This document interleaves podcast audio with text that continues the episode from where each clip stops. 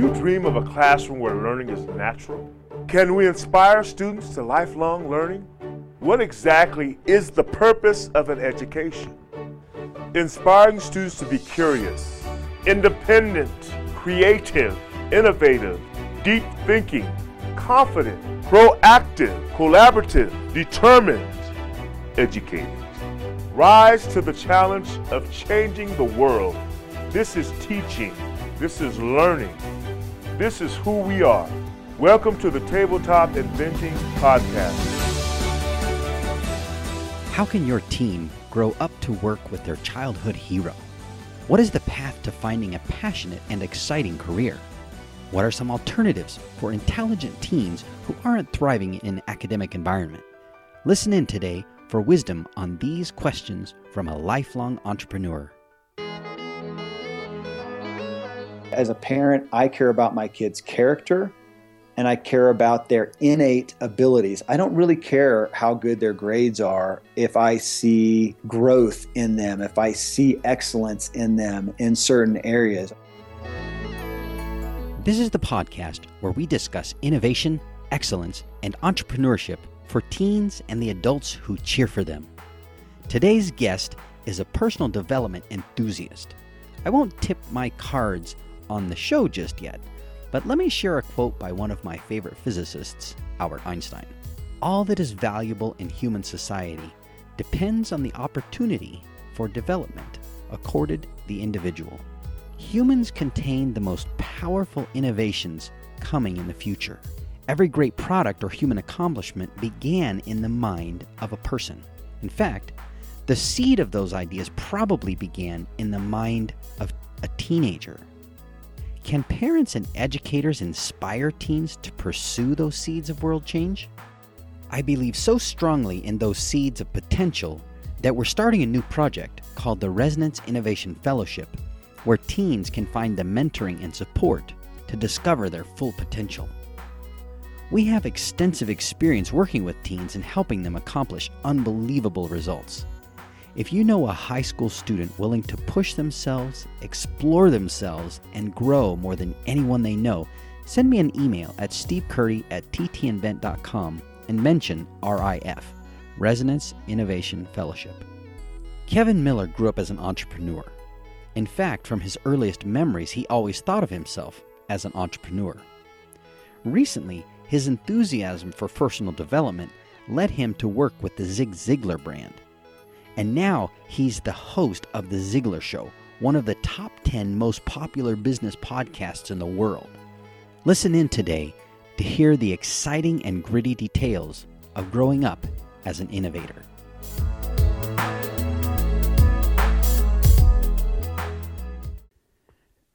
So, my guest today is Kevin Miller. Kevin is the host of The Ziglar Show, and I have to admit that Zig Ziglar is one of my heroes, and uh, we'll have to ask Kevin the story about how he ended up the host there. Uh, he is the son of a good friend of mine, Dan Miller, and he's recently a partner on a medical uh, company venture, which I think is interesting. We may have to ask him about that. But he says that his favorite role is that of dad. He is father to seven kids, and uh, he is just a man full of surprises. So, Kevin, tell us a little bit about how you got onto the Ziglar show. Yeah, I grew up on Ziglar. I mean, my dad even sounds kind of funny, but uh, I mean, I, I, went to motivational seminars with with Ziglar and saw him there, and if I had an attitude problem, I'd, I'd, sometimes get an attitude adjustment, which meant going and reading some Zig materials, which you think I was upset about. I'm uh, grateful today. That was my major education right there, some of what I'm most grateful for. But I think it was through working with my dad that I met Tom Ziglar, who's been CEO, that's Tom's son, CEO of Ziglar for a long time and I had the privilege of being a guest on the Ziglar Success 2.0 show a couple times years ago. But honestly, it was last summer. You know, Zig died two and a half years ago, and I'm just a fan of theirs. And I had some concerns on what's going to happen with the brand and uh, t- was talking with Tom and had some ideas. And he said, "Hey, will you just help us?" And the, so they put me, uh, hired me as a marketing consultant. And one of the first things I saw was this podcast, which had got had huge numbers, but had been dormant for about 13 months, and yet it was still getting about 150,000 downloads per month. Wow. oh my gosh, guys, we this can I just can, let's. I've been doing podcasting for years and nothing like that numbers, but I said let's pick this up, and that's it. About a year ago, I think I think literally last November, 2014. I just started doing it. And I said, instead of just playing Zig clips, let's play them and then talk about them and have guests on and talk about it and really get deeper. And that's what we've done. And that thing has just flat out gone through the roof. We're we're sold out with advertising, so we have to add shows, and it's become a big revenue generator. But then the, the, the anomaly really is the past couple weeks. And I saw we were at like number twelve in top business podcasts in the world today, which is amazing. But the, the past couple weeks we were sitting number five behind you know Dave Ramsey and Tim Ferriss, guys that are in their prime, and the yeah. fact that we're there with an icon that's passed away is unprecedented. I, I, feel like it's probably the thing that I have pushed to make happen the very least of anything I've ever done. And it's one of the things that is succeeding better than anything I've ever done. So go figure that out. Well, so does that happen a lot with uh, with entrepreneurs that sometimes those things that you don't expect are the things that sneak up on you and do the best? That's a great question. Uh, I, I, have definitely seen that. I mean, sometimes we see the story, and by blood, sweat, and tears, you know, they made something happen. But no, honestly, I do see that happen. Happen, or, or yes, I should say, I see that happen. I mean, I'm sitting here looking at my my briefcase, which is a saddleback leather briefcase given to me by Dave Munson, who owns Saddleback Leather Company. I mean, that guy was he would just tell you he's he was a, a hobo down in Mexico and stumbled upon this cool bag and asked somebody where they got it. And they said, Oh, down at a shop down here. And he went down there and said, Hey, can you make one for me that looks like this? And then he thought, Hey, people keep commenting on him. I'll put one up on eBay. And it was not smooth sailing, but that is what he has today in a multi, multi million dollar business that he adores. And it wasn't something that he made a big plan to do. He just kind of, it was something that hit his passions and hit his skill set of design and uh, I don't I don't know that those are the majority of the stories at all. But it is I, you know even in my own journey, I think that sometimes the way that I saw it play out was not the way that it happened, and it was a different avenue that I achieved success through. Yeah. So with that in mind, do you ever, as you're going through the different opportunities that come across your radar screen, do you ever look at one and say, "Huh, that one, that one's a real loser," or "Wow, that one's a real winner"? And get it exactly backwards? Oh, being in, the line of work that I am in, in so much business development and being privy to so many initiatives it used to give me anxiety really because i thought man i should be a part of that one and i should be a part of that one and what if i miss the boat? And i had to come back and really look at okay what is my heart? What is it that i want to do that i feel is my niche and is my particular bent uh, if you would and I've come to in that be in the past decade or so be a lot more at peace with seeing different opportunities and realizing that you know what good or bad I look at it and go does that fit me or not? And so I haven't really looked at some and said gosh should I be involved? Is that going to be a loser deal? I guess I step back and be more at peace with where I am and if I feel like I'm a good fit which is a big part of the story of what I'm doing today with my major initiatives. They weren't things that if you'd asked me well, heck, if you'd asked me a year ago or a year and a half ago, I didn't really even have either of them on my radar. And here I am. But I did have the vision of the direction I should go. I just did not foresee these particular vehicles. That begs a question then, you know, as an entrepreneur, is it that you're doggedly pursuing this business plan that you have written on the back of a napkin, or is it that you have a set of principles that you adhere to rigidly or, or very firmly? And when something comes across you say oh that fits. For me the answer is that's been that has been the pathway in that order in my own journey to where i doggedly with clenched fists held on to those sets of principles and those visions in a particular platform. And it was when I let go of that particular vehicle, that particular business model, and backed off and said, okay, I do feel confident and secure in the direction and the principles and my skills and my abilities and what I feel called to encapsulate within whatever business I do, but I'm going to back off and knock on some doors onto what vehicle it should be that I have found the most peace and success. So that's been hard for me. And I, I think that's probably indicative you know, as, as you see, well, well, here, this has always been a soapbox, Steve, is that, you know, when people talk about, oh, so and so is a serial entrepreneur. Now, are there some people that are great at business and they go from business to business and they're good business builders? I would say, no, they're not serial entrepreneurs. They're good business developers and they apply themselves to different opportunities, but they stick, stick with their core, uh, core idea, core, you know, skill. But even with them, I generally see, yeah, they're serial entrepreneurs until they find something they really care about and then they stop and they stick with it. I saw that with my dad. I can't say that I'm there yet. Now, again, I'm sticking. I'm doing the same thing now I was doing 20 years ago. I just didn't realize it. But when you when you boil it down, I really am. Uh, now, it is in a couple areas of interest that I, if I had to, if I had to tell the future, if I had to make a bet, I'd say, you know what? I bet I'll be in these avenues to some aspect the rest of my life. Will it be this exact business? that I'm in now? I don't know. I don't know. And I'm able to devote myself 110% and yet hold on lightly. And Steve, that that's new for me. That's admittedly new and part of my own journey and personal and vocational maturity.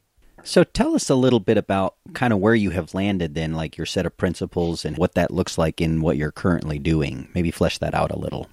Well, I, have always been drawn to communication. I, I, love when I see a good message, whether that's in, a, in the form of a product or a service or an ideal or a belief or a value. When I see that, I want to maximize it. I hate it being uh, hamstrung in any way kind of like the old Bible verse, you know, don't keep your light under a bushel. I want to shine that sucker, whether it's my thing or somebody else's thing.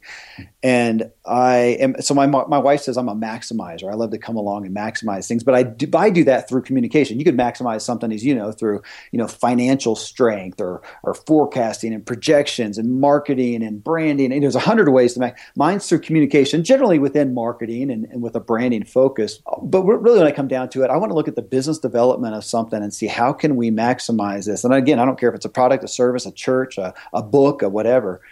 Uh, so that's what I've always been drawn to. It's what I do best. Um, but I've done it in different formats. And as you know, I, gosh, it was uh, seven years now, I think. Actually, it's been longer than that. It was through some work with my dad, Dan Miller of, of 48 Days to the Work You Love, is a book he wrote, and he's got a big platform there. I was doing some work with him, and long story, but found that I, I loved helping people develop an idea, specifically, uh, you know, people that were looking towards self-employment. They were in traditional jobs, and I just had a lot of personal experiences where I ended up sitting across from the table, often, usually from with guys who were just numb, depressed, demoralized because they were just doing the grind. Is this all it is? You know?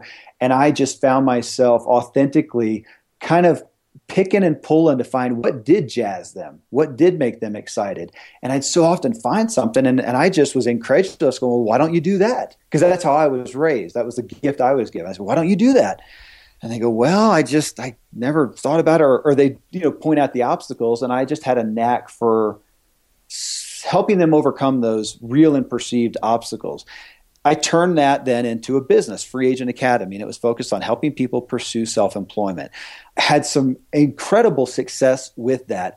It ultimately, there were multiple times where I let my idealism get in front of good business wisdom. And that's an Achilles heel that sounds good in intent, but you still have to be wise with business. And I did that. And so I saw really big highs and lows, but also realized that I had gotten, as much as I love personal development, that I had gotten almost totally into personal development and really out of any business development. And that's where I'm, that's what I'm really good at and you got to have both. I don't believe in one without the other, and I definitely am heavy on personal development. But it, it, was through that that ultimately I stepped back and said, you know what? I've gotten away from some of my true core abilities in business development, so I'm going to step back. I know what I'm good at, but I'm going to look at some opportunities, and that's when I one contacted uh, Tom Ziglar, and I wasn't really looking for anything, but I was just knocking on doors, just kind of trying to let go. That's always a point for me is to realize when I'm holding on too tightly, let go knocked on the door there. And then one of my best friends has a medical practice with a very different view on medicine and, and health and wellness. And just, I can't even say I knocked on that one, but I just saw something he was getting involved in, and I just had an opinion. And, and I pushed my way in with it And out of that came a big opportunity. And that's where both of those arenas are where the majority of my vocational investment is in today. So the Ziglar brand, or at least my sort of keyhole view from the outside, having listened to uh, quite a bit by Zig Ziglar, sounds like a like a personal development brand. Is that one of the things that drew you to knock on that door? Well, absolutely. Again, I grew up around the motivational, inspirational world. So I was, as a kid, you know, other kids' dads are taking them to sporting events. My dad was taking me to see Zig Ziglar and to Dale Carnegie classes, and uh, you, you name the speaker, I probably saw him.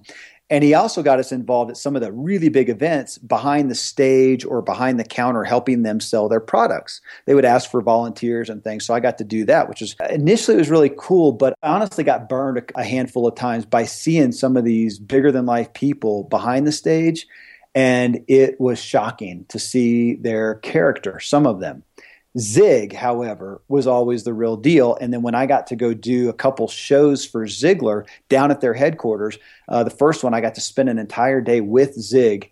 And it was after he had had a bad fall and he was getting older. And so he had some, I don't even know if I want to say it was dementia, but he was, he would repeat himself a lot, kind of got down to his core essence. And his core essence was absolutely beautiful. His family is beautiful, and that's who runs the business.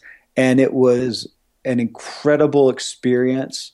Uh, so yeah, I was all in at that point with being fans of theirs, and it was me looking at that message and that icon and saying, I don't want that to go away. And my personal interest in that is what led to the opportunity. So now, yeah, I'm doing, you know, really with both endeavors, I'm doing things that I believe in so much and enjoy so much. I would do them, them for free, but I do uh, happily accept their their good payment as well.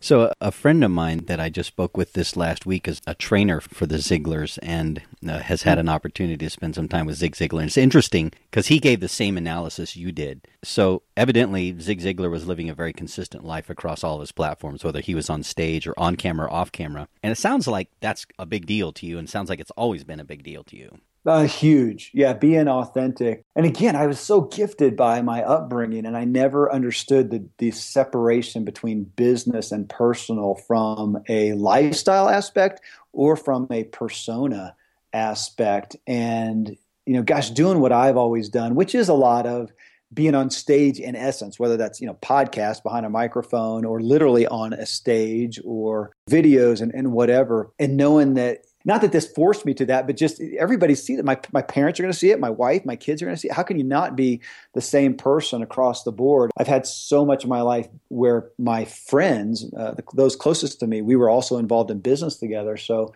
the, the idea of separating it never made sense to me, especially when it came to vocationally, where so many people go into their place of work or business and kind of turn off their heart, turn off their cares relationally and, and, life wise and personally. I never understood that and I just couldn't handle it for a second. I had to be, for me, be involved in something that I'm working at for my, you know, sustenance, embody everything I cared about personally. Uh, otherwise, it, it, just felt like life's too short and I don't have the patience. So, again, that's not a right or wrong. It's just my personal perspective. But those are the people that I went after to help along in that same vein. Well, that sounds awfully familiar. Uh, having spent plenty of time listening to your dad's podcast, I hear a lot of the same themes. So, certainly a lot of his thinking uh, came across in the parenting. So, I'm actually curious. Yeah. What's it like to grow up as the son of an entrepreneur who's out there trying to make things happen? What's that feel like? Oh, the, the, the being a life of an entrepreneur, I would say I, I loved it. Um, that doesn't mean he was perfect. You know, he's still my dad. He's still a guy. I still had my issues with him, you know, but um, being, I love it, Steve. It's one of the things I'm most grateful for today. I, I wrote a blog two or three years ago, I think, and it was I need to remember this because I cited a, a, lot, but it was something along the lines of one of the best presents my parents gave me was, and it was like dot dot dot failure. And seeing my parents, you know, my mom was often in a support role, but a lot of times she was involved in the business. But to see my dad go after different business initiatives that he really was fully invested in. I mean, he was inspired by them. He they were in areas that he liked and in his skill set. I couldn't understand somebody going to work at something they didn't care about because I just never saw that. So that was a huge gift, one. And then the second gift, maybe even bigger, was seeing the highs and lows and seeing, you know, one year business is great and we're literally driving Cadillacs. And the next year things taint because of a bad decision or whatever. And we're driving embarrassing jalopies, which for my dad, who's a car guy, was really embarrassing. And we drove some embarrassing stuff, man. Uh, I can't imagine that, your dad in an embarrassing car. By the way, I just can't. Not today, but man, he, you know, even today, and once in a while, you'd be surprised. But um, he seeing that happen, so being fully involved on the business side, and then being open about the finances. And I remember start things as a kid where there was some bad stuff that happened. You know, we're upside down financially and being privy to that, but then seeing home life not erode, which is my mom's platform today, uh, creating a haven of peace. She's got a new book coming out soon around that topic.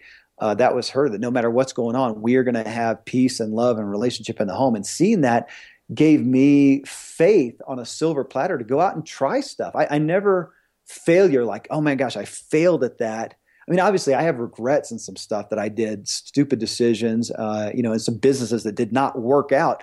But it was also easy to see those. okay, that's not going to work. Let's go on to the next thing. And I didn't expect perfection out of myself because again the peers that i saw in the business world they had all gone belly up. I mean my dad was buddies with uh, dave ramsey from the get-go. I, I, I, babysat dave ramsey's kids after my wife and i did after his bankruptcy and at the beginning of financial peace. And so i just expected that man if you're going to really produce something you're probably going to you know have some pretty significant failures but that's what gets you to the big time uh, to put it plainly. And I just didn't expect anything different. Man, I'm grateful for that. And so it's been a big part of my own journey as a father to make sure my kids are privy to the good, the bad, the strong, the weak. Um, and, and with me, that man, I'm just a guy, I'm going for it. But I'm sorry that uh, we are not going to be eating out this year, you know, and uh, they also they've seen the highs and the lows where we're pinching pennies and then where we're doing very well. And I'm grateful for that. So grateful. I was just thinking about that. As you grew up, was there a time in all of this influence where you realized that you had to work for yourself to be an entrepreneur? Or did it just never occur to you not to do anything else? You know, it really didn't occur to me to do anything else but some of that was my bent as well. So yeah, one it was a it was what was exemplified to me was I never ever knew one day of my dad working for somebody else. I never experienced it. And he's got his own authority problems that maybe he passed on to me or I came by naturally. I could uh, I'm definitely for better and absolutely for worse. I, I tend to do my own thing. Um, and that's great for creating new things. It, it's hard in other areas of life and relationships, uh, for sure. I wasn't a good kid in school. Um, I didn't like the system, and I balked at it. And my parents supported me in that because on the other side, I was running my own business. I was succeeding incredibly well in athletics and sports and they saw success from me in other areas so they didn't push that. I never contemplated it and i actually did end up through uh, again just kind of some some incredible circumstances. I had a real job for 2 years. It was probably the best that an employment situation could possibly be. I had carte blanche with a budget and an initiative that fit me perfect, and we had great success. But two years into it, and I just wanted to do more. I wanted to own more, and I took off on my own. And now I think I definitely went through some times of thinking self employment is the holy grail, and I've completely done a 180. It is not, it's just a vehicle. As long as you're living out what you're made to be and, and, and living out your own fullness and your own calling. I don't care what platform it is. I know for me, again, without a, a right or wrong, but for me, better or worse, it needs to be without the confines of, of employment. I need to have autonomy to create and to have a flexible life in the way that I want. So I've, I think I backed off of thinking that that is that my way is the way. I'm not there any longer. I've, I've been broken from that, but my way is the way for me. So you, you briefly mentioned the word school. And I know that there are lots of parents out there who have kids who are, you know, they're really bright, they do well at school. But we also have listeners whose students or uh, kids, they're not thriving in school. What would you say to those parents? Oh, man, that's do we have a couple hours? uh, that's a hard one for I mean, not a hard one, but that's just such a big ball of wax. I had a really poor, uh, in all reality, a poor school experience and had some some really significant issues with with teachers that really gave me a, a poorer taste than I should have for formal education. But you know, I was also I'm a very I, I do very poorly auditorily. I need to read and see. That's how I intake information. That was hard for school. And uh, again, I'm so grateful that my parents honored that. And so we took our kids, and I said, I'm not going to have anything to do with school. And, and I say we homeschooled. My wife did uh, homeschooled for, I don't know, 15 years or so.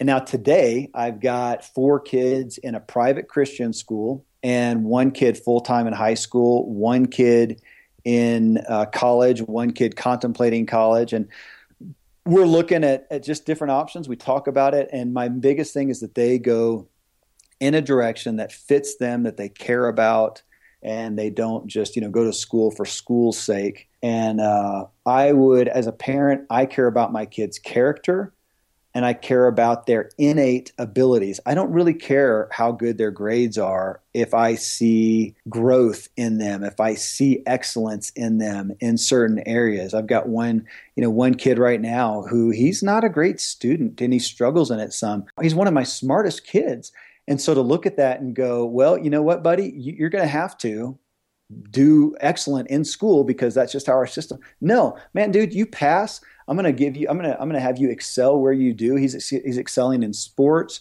and he is a fervent learner in other avenues that he does at home. You know, on the computer and he learns stuff that I, I don't I have no idea about that he's getting so smart in. I want to see them growing and progressing. As long as they're doing that and I and I see them gaining strength and wisdom, then I'm sure I don't care if they get a 4.0 or a 2.0. I really don't. And there's some aspects of that that we participate with in school because we have to just pick the lesser of so many evils.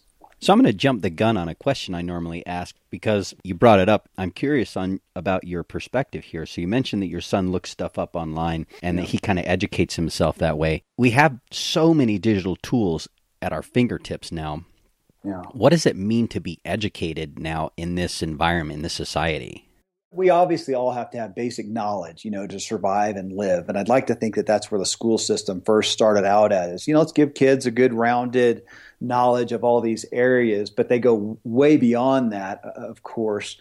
I mean, and, education, as you put it that way. I mean, to get educated is one thing, but when we say what is an education, we, you know, we say that like it's a noun and cite it as an asset. Hey, what you know, did you did you get an education? You've got to get an education but I mean, its purpose of education is to enable and equip us to unique. For me, my perspective. So if you're asking me, I would say, you know, to my kids, it's to enable and equip them to uniquely walk out their purpose, their unique, specific purpose. So, you know, an educate. If I want to, if I'm going to have them get an education, I want it to be in a, a specific training and teaching for a personally relevant pursuit. That's going to be different for every one of my kids. I don't have time or the need for some broad based education just to have knowledge. So, yeah, when you talk about, I mean, we have so much knowledge available. And I've tried to look this up. Someday somebody's going to lead me to it. There was some big name, you know, Benjamin Franklin, uh, Abraham Lincoln, uh, it was somebody. And I hate that I don't know the details of the story, but somebody long ago, one of our forefathers who was accused of being publicly accused of being stupid and he came back and, and it was based on something he didn't know. He says why would i just try to have this knowledge stored in my head when it's at the fingertips of a book an encyclopedia a dictionary? If you want to know the answer to that i'll look it up. I'm really good. I'm smart enough to look it up and find it. I don't need to lodge that in my brain. I'm going to have my brain be focused on intuition and figuring things out and, and, and strength and that nature not just filled with knowledge that I can get anywhere. Well, man, I think we're at the height of that now. And I find myself looking to retain less and less knowledge because I just don't need to. It's on my smartphone. And I think some people look at that and think, well, gosh, that's not good. You know what? Maybe not, but it's there. I'm going to give my effort and my brain power to learning to deduct things, to be insightful, to be intuitive, to be discerning. And those things that you can't put a price on and you can't just open a book, book and find those out. Those are inherent abilities within, within me. That's what I want my kids to be dramatically strong in. And it's exactly what we're seeing the problem with today, where education is so focused on knowledge, and then kids get into the workplace, and we have corporations right now that are reeling under that and saying, We do not have kids. And, and intuitive is the main word that they use. We don't have kids. They know how to follow ABC step. That's what they were trained to do. But man, if things don't go according to plan, we need people who can figure things out. And it makes me think of you'll you'll appreciate this, Steve, talking about entrepreneurs that they did a study somewhere and they, they looked at guys that are in just the regular enlisted military are not generally great entrepreneurs because they just are taught to follow the rules and do exactly as you're told. However, special forces guys are statistically they end up going into entrepreneurial uh, endeavors because they are taught to okay here's what we want uh, you to do but ultimately we just want the outcome so however the heck you do it we just want the outcome and that's what entrepreneurialism is uh, it's funny you mentioned that because I actually know a couple of special forces guys that have started businesses. I, I don't have any statistics on it. I just happen I just happen to know a couple. I, I do too. I just went to a grand opening of a new brewery down in Colorado Springs, and it's a uh, guy who just I mean I think he's younger than I am, but he just retired as a Green Beret, and uh, he's going after business now. All right. So you opened up a can of worms that I am going to try not to open too far because we're running a little short on time. But you mentioned something that itched something in my in the back of my brain. And normally I ask the question about education from the perspective of going out, finding information, and using that to make us better. But in today's environment, is it possible that a piece of education is then taking that knowledge, remixing it, and sharing it back? I yeah, I think so. I think so. I mean, you know, it's it's kind of what is that? Uh, Solomon said, "There's nothing new under the sun. It's all vanity." And I think you know, to some degree, that sounds depressing, but there is. But my gosh, we need we need things packaged differently. You know, as as time. I mean, the great. I mean, gosh, look at Ziglar. I mean, the great truths. Do those ever change? No, but you know even with what he delivers we i think today we take it and we break it down in what's i mean his great messages were you know some of them are decades old and they are absolutely 100% true but we need them delivered in a different way or we need to understand how those truths function in a very different economy and with different portals like the internet and the information age. I mean, you know, again, gosh, no different than the Bible. And why do we still need people talking about it? It's still there. Can't anybody go read it? Well, yeah, but we need people to help us know how to apply it to today's life because we're no longer living in tents, walking around barefoot with long beards. I mean, it's a different world. Principles are the same, but uh, so I think if I if I understood your question, right, yeah, I think we're we're taking these things and packaging them, speaking them even in our even in our own voice. I mean, I see people and you think, you know, why do we we would we ever need anyone ever again to talk about financial health because we have Dave Ramsey. Well, yeah, we needed guys before him and we need guys and girls after him who have their own voice, speak and reach people in their own way. And so in that way, I think nothing saturated. There's always opportunity in everything. There's always opportunity in, in a different, better, more relevant or specific package. All right. So I've got one last question after this, but short yes or no answer to this. Well, okay, this isn't a short yes or no answer, but I'll ask it anyway. um, All right. Have you found that you learn more by going out and finding the information and drawing it in, or by trying to repackage the information in an intelligent way and putting it back out? Wow, Steve, uh, I'm thinking about that. I mean, I, I spend a lot of time you know looking at information that speaks to me. And, and, in some ways you could almost you know i could see something read an article read a blog read a book whatever and go oh that's it.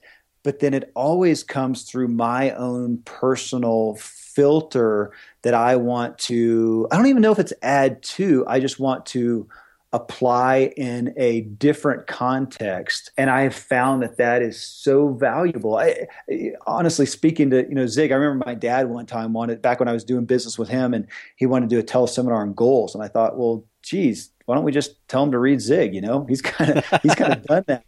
And yet we did it. And i realized you know people have a finite amount of information or influence they allow in their life. And for those who had decided that dan miller in this case was one of their finite few places. They needed to hear it from him. They trusted him.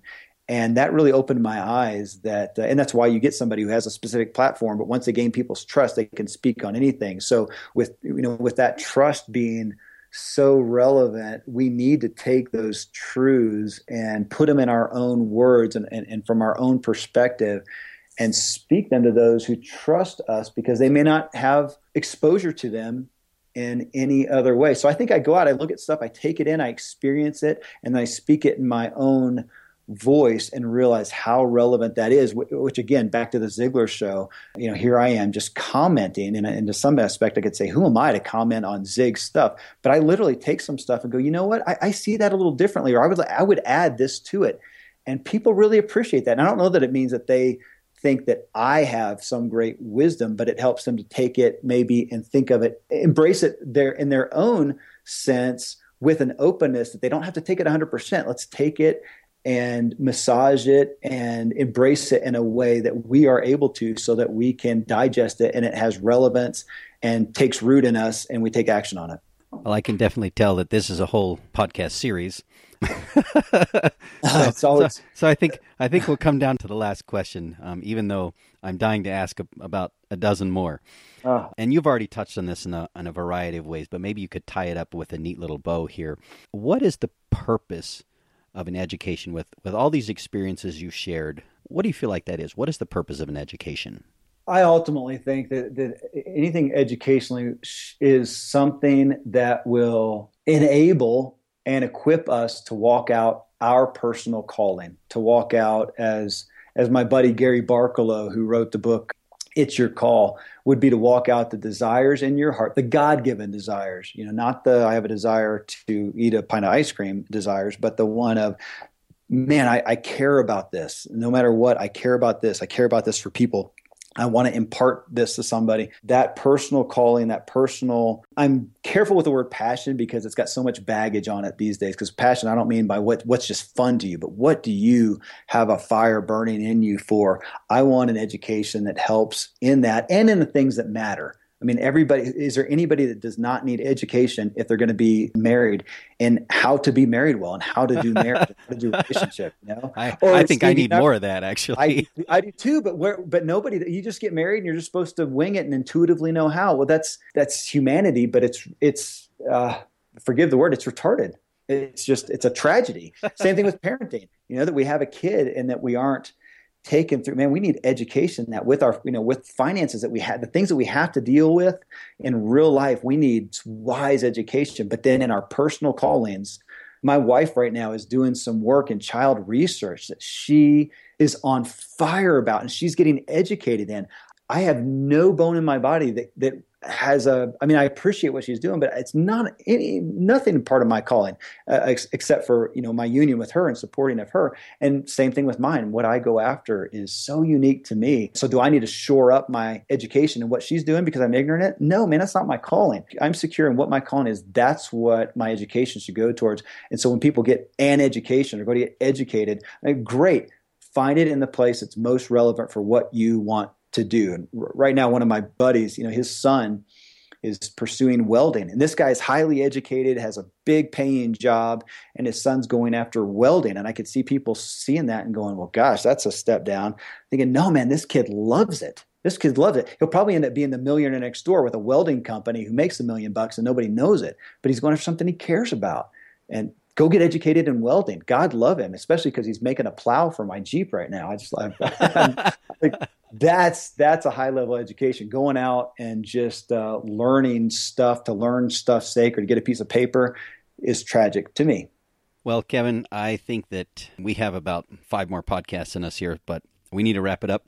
I'd be honored, Steve. Thank you. I love questions. Uh, thank you. What's the best way for our audience to reach out to you if they have questions? Um, I have a page at Agent K Miller that's actually just a sub page of my Free Agent Academy site, but it kind of gives the places where I'm plugged in right now, like the Ziglar Show. And so, Agent K Miller, and people can contact me at Kevin at Agent K Miller. Uh, com if they would like to, but it gives a little bit of what I'm doing. I mean, most people are finding me today through the Ziglar Show because the the platform has gone through the roof. But uh, but that's that's where folks can get a hold of me personally. Excellent. Thank you, Kevin. This has been fun.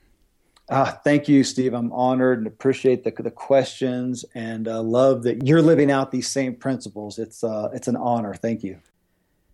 Did you enjoy our discussion with Kevin? He is just so fired up about helping people find meaning and purpose in their careers. And if you know an on fire teen interested in discovering their true potential, send me an email at stevecurdy at ttinvent.com and mention RIF, the Resonance Innovation Fellowship. We're planning exciting innovations for teens in 2016. And be sure to subscribe to the TTI podcast so you don't miss great upcoming episodes. Also, to find out more about inventor camps, after school programs, training opportunities, and more for techie high school students, visit inventingzone.com. Don't worry about the future. Sign up and we'll help you create it.